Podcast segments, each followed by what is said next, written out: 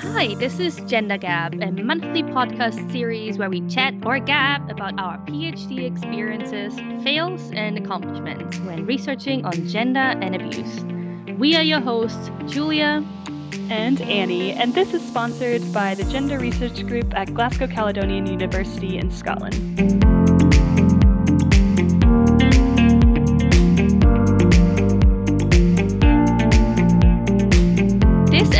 Touching on sensitive topics that some listeners may find distressing.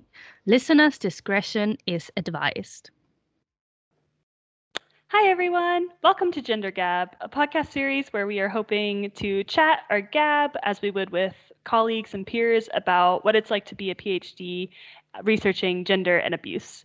And we're hoping that anyone interested in you know these related topics gender abuse intersectional feminism etc will be interested in our podcast and find it both entertaining and educational oh yeah let's hope so so we also again would like to provide a wee trigger warning um, at this stage while we're not going into any explicit details today Today's episode will touch on gender based and sexual abuse. So, if you're struggling with any of these topics or need help, please find some support services in our description. Great. So, should we get started? Uh, yeah, sounds excellent. All right. So, to ease us into this podcast, uh, I think maybe we should start with telling the audience who we are, how we met, what we're doing, and just a little bit about us. Uh, yeah, sounds like a good idea. So, we are both two PhD researchers at Glasgow Caledonian University in Scotland. We share a supervisor. Shout out to Karen. Hi, Karen and she linked us up back in um, October last year when yeah when you started your PhD. Yeah, uh, it seems like a long time ago now, but it's been truly nice to chat to another PhD who is on similar wavelength, if you know what I mean. I just feel like we instantly clicked. Oh, for sure. So I remember just before we had the week group chat with Karen, she was telling me all about like how smart you are and how fun you are, and that for sure we would totally get along. So I was actually pretty. It was pretty awesome that we did end up um, having our weekly chats and writing retreats and virtual hangouts. Oh, absolutely. I totally agree. Um, and it, honestly, just during the pandemic, it's been such a relief to find someone to chat with every week and actually see a face every week. Um, and your advice has been so helpful as a new PhD student. So thank you. well, you're welcome. Um, so, just to let our audience know as well, I started my PhD on a part time basis back in early 2019. So, about a year and a half before you did. And I'm doing a lot of teaching on the side as well. And for my research, I'm looking into image based sexual abuse victimization amongst Scottish adults including their experiences with the criminal justice system, and also look a bit into how um, what survivors' understandings of justice is. So, just in case you're not familiar with image based abuse or IBSA, um, it refers to the non consensual creation, the non consensual distribution, and also the threat to distribute images that can be reasonably considered to be private, intimate, or sexual. So I am purposefully working with a very open definition um, to include some cultural variation. So, for example, a photo showing hair might not be a big deal to a lot of women, but it might be considered intimate for some. So, for example, um, whoever is wearing a hijab. And at the moment, I got most of my preparation work done. So, finally, starting field work in the next couple of months. Very excited. So, what about you, Annie? Yeah, awesome. I'm so excited to hear about how your field work goes. Um, I started a full time program in October 2020, and I still feel really brand new to the world of PhD, yet somehow time seems to be flying by. my sure. research, yeah, my research is exploring women's experiences of reproductive coercion within the context of domestic abuse. So, reproductive coercion refers to the deliberate interference with an individual's autonomous or independent reproductive decision making, and it often co occurs with other forms of abuse. And as such, I'm specifically researching women's experiences with male partner perpetrated reproductive coercion and domestic abuse. So, some examples of what that might look like include pressuring or threatening a woman to become pregnant against her wishes, sabotaging her birth control so that she'll become pregnant, and also the for- forced termination or continuation of a pregnancy. And maybe just to sum it up a bit better, women in abusive relationships may not have control over their own reproductive health and related decision making, such as whether or not to use birth control, which has various health and human rights implications, of course. Um, I'm specifically interested in the experiences and support needs of women who have been impacted by co occurring reproductive coercion and domestic abuse. Oh, that's such a fascinating topic. Um, so just what what I find quite interesting, what we can already see is that we hi- that, that we like the both of us have quite a lot of elements in common in our research, right? Absolutely. I, I mean, even our lenses on gender and feminism is reflected in the way we both approach our research. Oh, for sure. Um, yeah. So when we think about feminism in research, we often talk about acknowledging or pointing out the underlying power dynamics and inequalities that structure not just everyday life, but also essentially every institution, such as you know the education, educational system, medical system, legal system, media, and virtually every you know institution. Um, and as feminist researchers, we study these power inequalities in order to change them. And when we think about this, especially in relation to interest in gender based abuse and sexual abuse, we are mindful in the ways gender structures everyday life. So, what we also acknowledge is that within our current society and most societies around the globe, there is a patriarchal structure, which means that masculinities are favored more highly than femininities, and that happens on a social, economic, and political level where men are favored more highly than women eh, or generally anyone who's non not a man. Oh, absolutely. Um, what might also be interesting, or rather, what we should probably um, point out here is that we are relativists in um, our feminist position rather than being realists. So, what um, we have seen in realist and post feminist narratives, but also from the quote unquote gender critical feminists um, in the UK over the past years, is that they have argued that there's only one essential truth on, for example, what it means to be a woman. And as such, for example, we've seen a lot of anti trans narratives on the rise. And realist lenses are also, in general, reducing women's experiences essentially to that of um, cis white middle class and heterosexual women for the most of it so this is a position we disagree with and yes absolutely um, oh yeah that reminds me um can we take like a brief second here on um trans people for a second absolutely go ahead yeah so have you noticed that like surveys and general research so unless it's specifically coming from like queer theory sometimes they seem to lack an understanding of what it of what trans means like I mean, what I've noticed, and I mean, it's happening less and less, thank God. But what I've noticed is that people seem to think that trans is a gender category. Do you mean like how some scholars have asked respondents whether they're like male, female, or trans, as if trans somehow gives you a specific gender? Because I've seen that actually quite recently in a survey. It's bizarre. Yes, exactly right.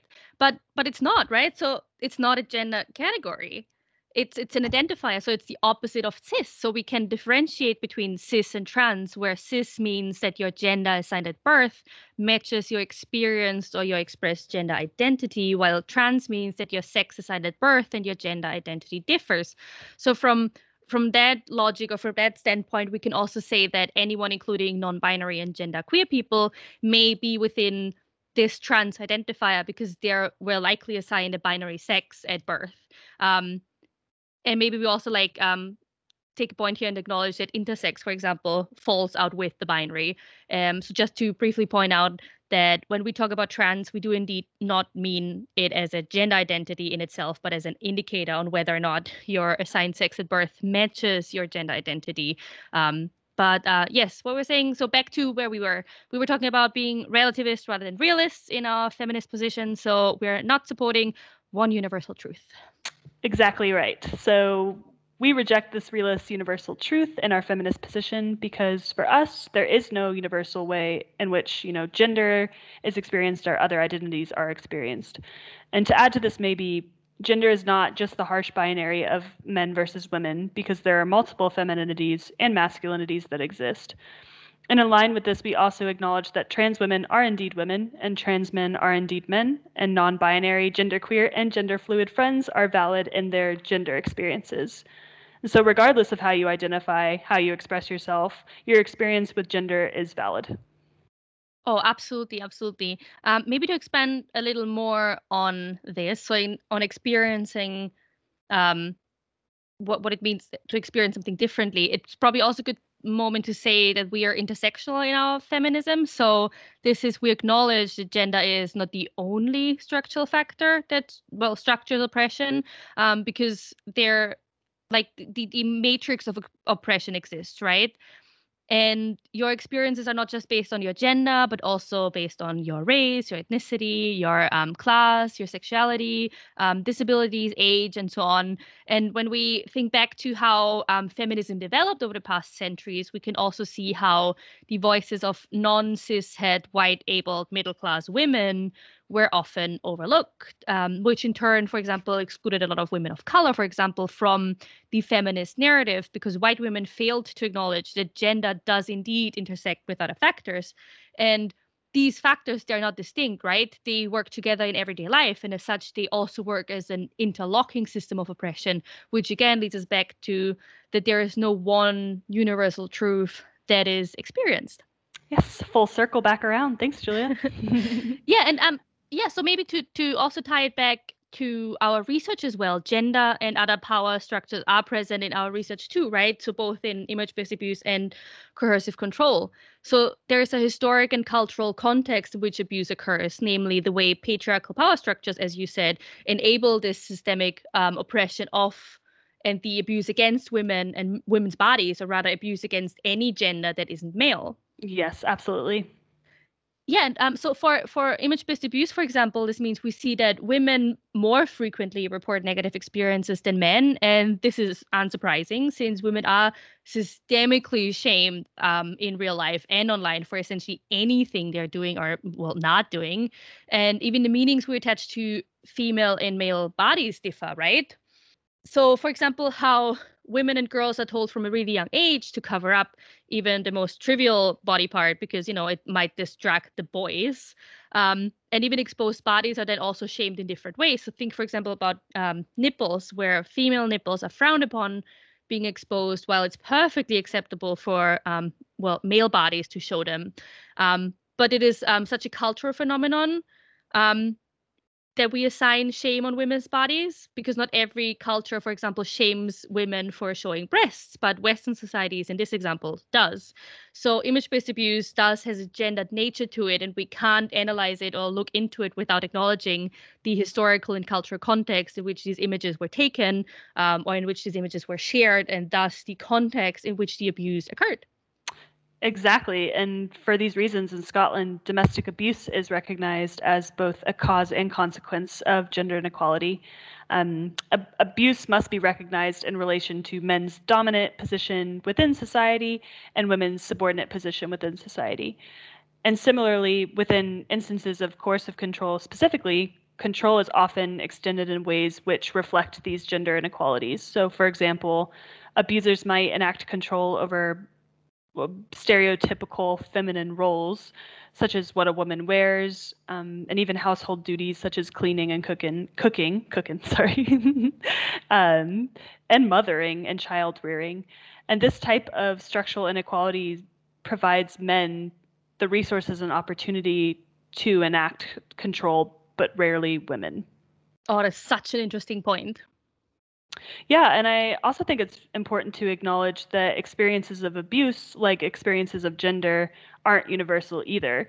So the way someone may or may not respond to any form of abuse or incident is valid. Two survivors with the same experience may respond differently, and two survivors with a completely different experience may respond in the same way. But there's no hierarchy of abuse. Mm, To go in line with what Liz Kelly has talked about with the continuum of sexual abuse, it's inappropriate to rank abuse because it discredits the harms experienced or not experienced.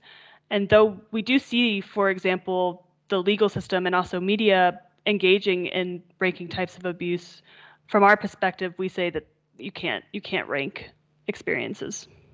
Oh, absolutely. Also, oh, that reminds me. So I saw a TikTok the other day um, on discrediting discrediting experiences, right? So about how survivors may say or have someone say to them something like, um, "Oh, at least it's not as bad as this. Uh, like w- what happened to this person, or it could have been worse," which is an incredibly invalidating response, by the way. But what this TikToker brought forward was to approaches more in line of, and I love the example.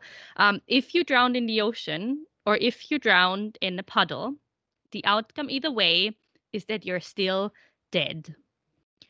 And I think that might be an interesting way to acknowledge different experiences of abuse that might have the same outcome. Um, and although we might also want to highlight here that you don't have to experience any form of trauma or harm for that matter, or any negative response to your abuse in order to have your experiences validated. Wow, I love that analogy. Thank you for sharing that. I think, or maybe I hope, that society is improving slightly in recognizing various experiences of gender based abuse and how that impacts individuals differently. Um, for example, I don't know if you watched this show Sex Education on Netflix, but I loved the way they treated Amy's storyline in the second season. Oh, yeah, I know what you mean. Have you seen it? Uh, yes, but go on. Okay, sorry.